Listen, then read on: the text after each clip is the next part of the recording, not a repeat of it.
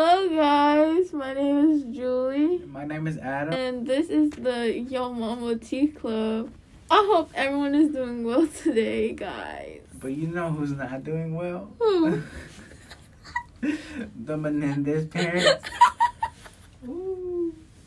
That's, that's foul, bro. Uh, but in all seriousness, um, this podcast episode will be about the Menendez brothers and their trial and just the overall story. Um, we'll be going into detail about all that and evaluating whether or not their murder against their parents was justified or not.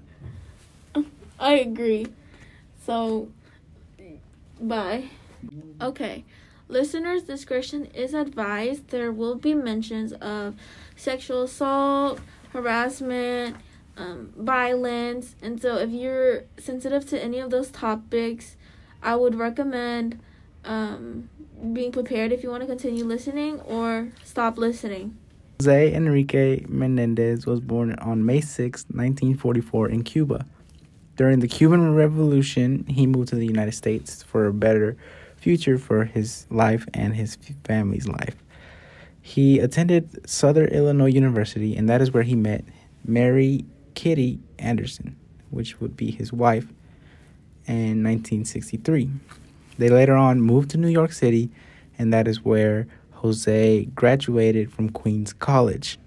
A couple years later, Jose and Mary had their first child, who goes by the name of Lyle, which is his middle name. His full name is Joseph Lyle Menendez, and he was born on January 10th, 1968.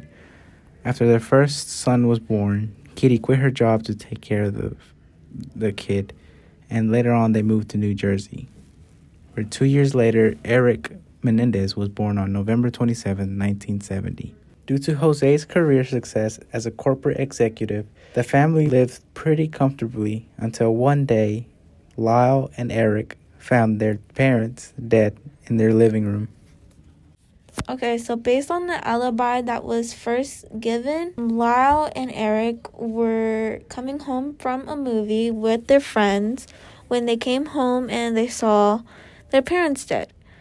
They told the police that they it was probably the mob that would have that probably killed them because at the time the mob was a big a big deal back then and since Jose had a lot of money um, they pro the mob probably wanted his money or you know just wanted to do a simple robbery from them. No one expected the brothers to be the killers because i mean those are their parents. Like why would why would anyone think that the brothers would kill their parents after everything that they've given them? After the murders, the brothers, the gosh, after the murders, the Menendez brothers really didn't act like their parents had just died in a bloody murder scene. Instead, they really acted like two guys who just won the lottery. Uh, their parents was worth fourteen million dollars at the time, and it was an estimated seven hundred thousand dollars uh, that the brothers had spent of their parents' fortune. Now, the brothers would buy lavish items. Uh, even Lyle was purchasing Rolexes, Porsches, and even a condo, uh, which is a lot of money. And his brother Eric was really more practical on the money. He wasn't spending as much, but he did end up spending $50,000 on a personal tennis coach. Now, there was an extra $5 million in life insurance policy, but they were not allowed to collect it due to some technical difficulties. All this money did not satisfy the Menendez brothers. They ended up resulting in therapy uh, to talk about and hopefully help with their experiences that happened in their life. But in one of the therapy sessions, Lyle ended up accidentally confessing to his therapist, and that therapist's mistress overheard the conversation and decided to record it. She kept this recording of the confession of the murders until the therapist would make the mistress angry enough in order for her to turn it over to the authorities. Now, after the authorities had received this um, recording, they didn't know what to do based on the doctor patient confidentiality between the brothers and the therapist himself. But it was later overruled, and um, Lyle was the first to get arrested. He was arrested on his way back from like um, being out with his friends, and Eric learned that Lyle was arrested, and so he turned himself in. After the arrest of Lyle and Eric Menendez, the trial began in 1993. This trial was also being broadcasted on broadcasted on national television.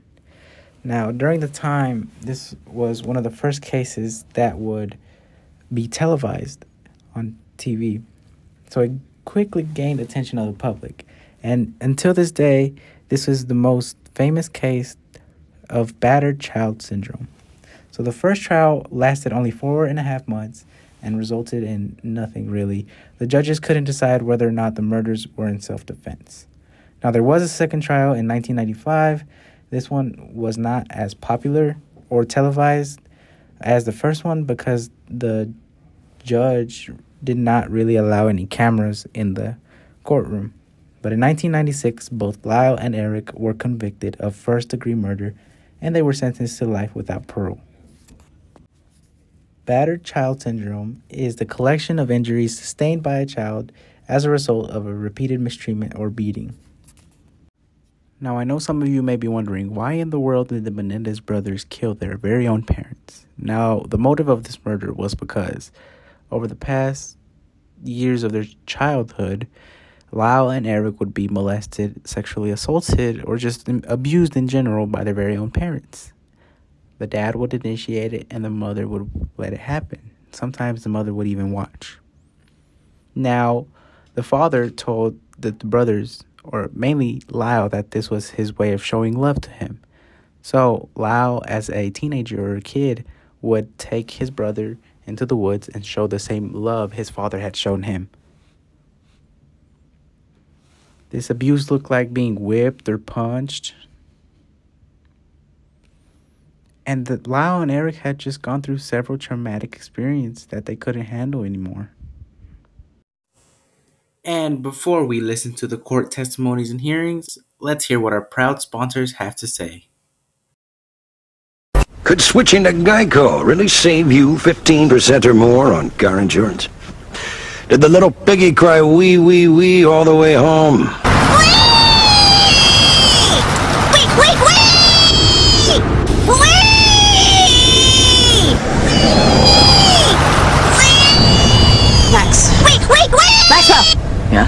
You're home. Oh, cool. Thanks, Mrs. A. Geico. 15 minutes could save you 15% or more. Listen to this one of many stories that are disturbing that the Menendez brothers tell. Here is Eric Menendez in court. He would stick things in me as he was giving me oral sex, or at times he would just sit on the bed with his legs up, uh, um, spread, and with his back to the to the back of the bed, and he would have me give him oral, me oral sex, and he would stick the needles or the tacks into my thighs uh, as he was doing this. Were there times when, following one of these episodes with your father, you'd be crying? Yes. Did your mother ever come upon you when you were crying? Uh, sometimes after these, I'd have to go downstairs to dinner, um, or afterwards, and she would come when she'd see me crying. And, uh, Did yes. she ever ask you, Eric, what are you crying about? No. Would she ask you that sometimes if you were crying and it had nothing to do with sex with your father? Yes. And what would she say, if anything, to you when you were crying following these episodes with your father? She would say, do what I told you to do.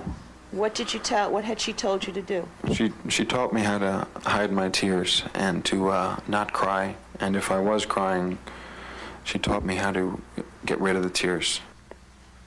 I just wanted more than anything else uh, that when I died, that no one would find out that this was happening to me. Here is Lyle Menendez testifying in court. Did you do something to your brother? Yes. What did you do to your brother?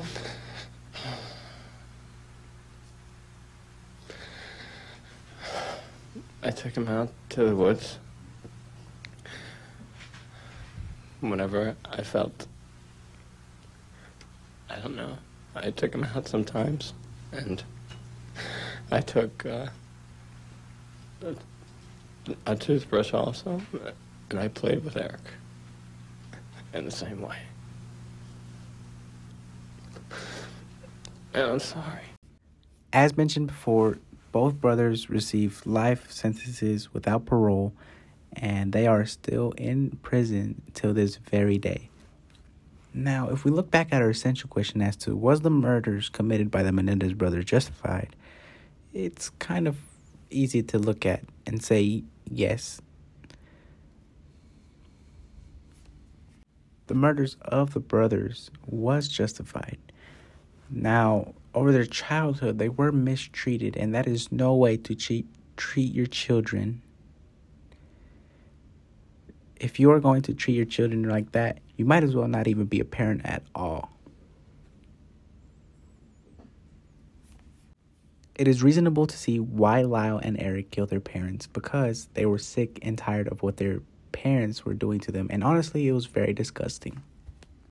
As far as murdering them brutally, I'm not sure, but I'm sure they were sick and tired of it and they had no other ways to end this or stop this, or at least they thought. So, in short, yes, it was justified. Both Lyle and Eric went through so much abuse and sexual assault as young kids. And despite growing up wealthy, they experienced many hardships that no kid really should experience. What Jose and Mary Menendez did to their children is actually very, absolutely horrendous.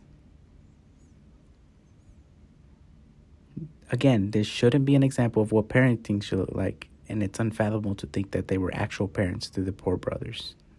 So, their motive was justified.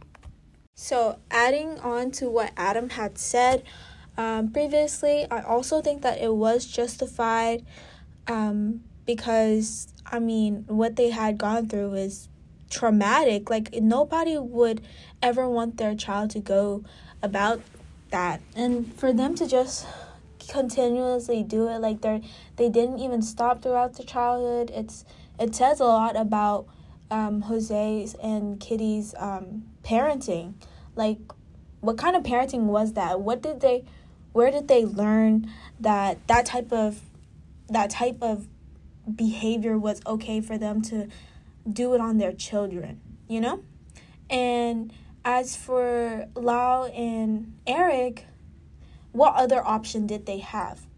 Because if they were to turn away, if they were to just leave leave like the family behind, where would they go like financially? Like Jose had all the money. He was the main moneymaker in the family, so wouldn't Jose would just get make sure to freeze their assets and anything related to finance wise, like what would they do?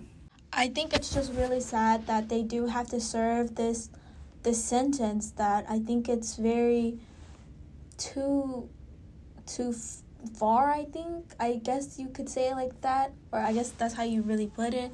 I just feel like their sentence should be reevaluated by new people that aren't you know much like that aren't um that doesn't have prior knowledge about this like case.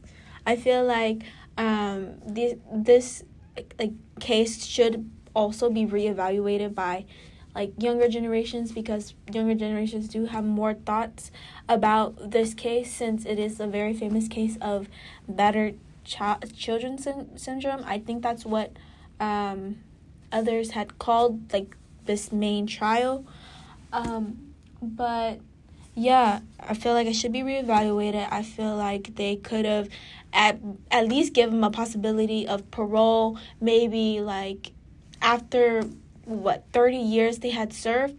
I think 30, right? Isn't it 30? Yeah, like around 30 years that they had served already. Um it's just it was one mistake. It was a mistake from like a li- a lifetime tra- trauma, like childhood lifetime trauma. So, was it do they really deserve this long sentence for something that was probably their only option? Alrighty, that is all that we have for this episode. Thank you guys so much for listening.